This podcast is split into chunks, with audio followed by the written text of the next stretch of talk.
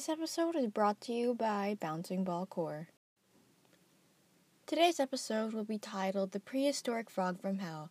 We will discuss the devil frog and the different factors that make this frog from hell. I'm your host, Miles Arroyo, and this is Weekly Frog.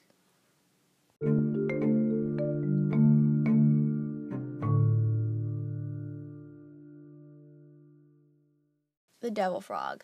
So we're going to start off by talking about its body. Now, first of all, it's extinct, but I feel like it's too interesting to be forgotten.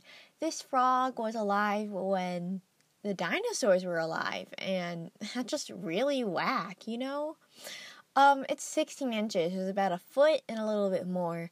Now, 16 doesn't seem like a lot, but if you compare it to other things, like if you look down by a square floor tile, it's a bit bigger than that. That's about the size of a Shih Tzu dog, one of those tiny little ones. I mean, it doesn't sound impressive, but if you've ever held a frog in your hand, those are pretty tiny. They're like about the size of your palm. So just imagine one about the size of a Shih Tzu. It's pretty weird. It weighed about 10 pounds. 10 pounds doesn't seem like a lot, but let's say you're at the bowling alley and you're a kid, you get a 6 pound, and that 6 pounds kind of heavy for you. And then for me, I use a 9 pound. So that's barely like the size of it. So you're thinking of that bowling ball as a frog, like a frog, one of those tiny little things, and now 10 pounds. It's just, I think it's really interesting.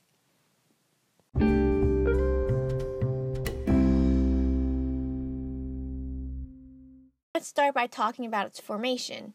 Of course, this frog isn't around with us today, and we can only really gather this evidence through looking at similar species or looking at its fossil evidence. So I'd like to talk about its helmet. This frog had a really, really strong skull, which is really awesome because it's so low to the ground, and these big species of dinosaur could easily step on it, and if it did, it would probably have a good chance of surviving. It also, having this helmet was really good if you had to headbutt or charge at prey. Now, this frog had a really, really interesting feature, which is fangs. Most frogs don't have teeth. They just have a really strong tongue that flakes out and gets the prey and then swallows it. And sometimes they use their eyes to help digest. Well, this frog had fangs to help get it? This frog, of course, had a tongue, and it had a really strong jaws. These strong jaws let the frog be able to have baby dinosaurs. It would eat baby dinosaurs for breakfast. So I think that's really, really interesting about this whole frog, and thinking about it now, I kind of understand why I call it a devil frog. I would like to shortly interrupt this to talk about our sponsor, Bouncing Ball Core.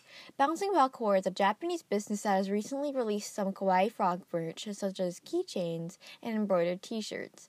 You can find them at bballc.com and get 15% off your purchase with our affiliate code WKYFG.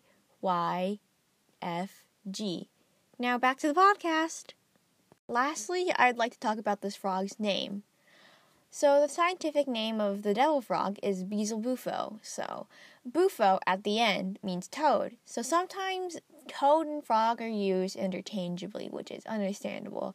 And it might have been used here just because it has a nice ring to it. So let's move on to the beginning part. Beelzebub or Beelzebul in Christianity is kind of like a name for Satan himself. We also refer to him as the Lord of Flies.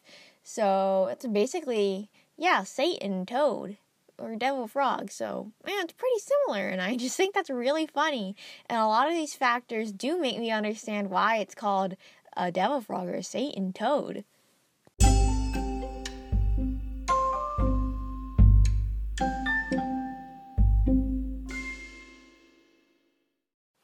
I hope that this was very informative and interesting for you guys to listen to. The devil frog was only discovered very recently, so who knows? Maybe we'll learn even more about this frog soon. Once again, I'm Miles, and this is Weekly Frog.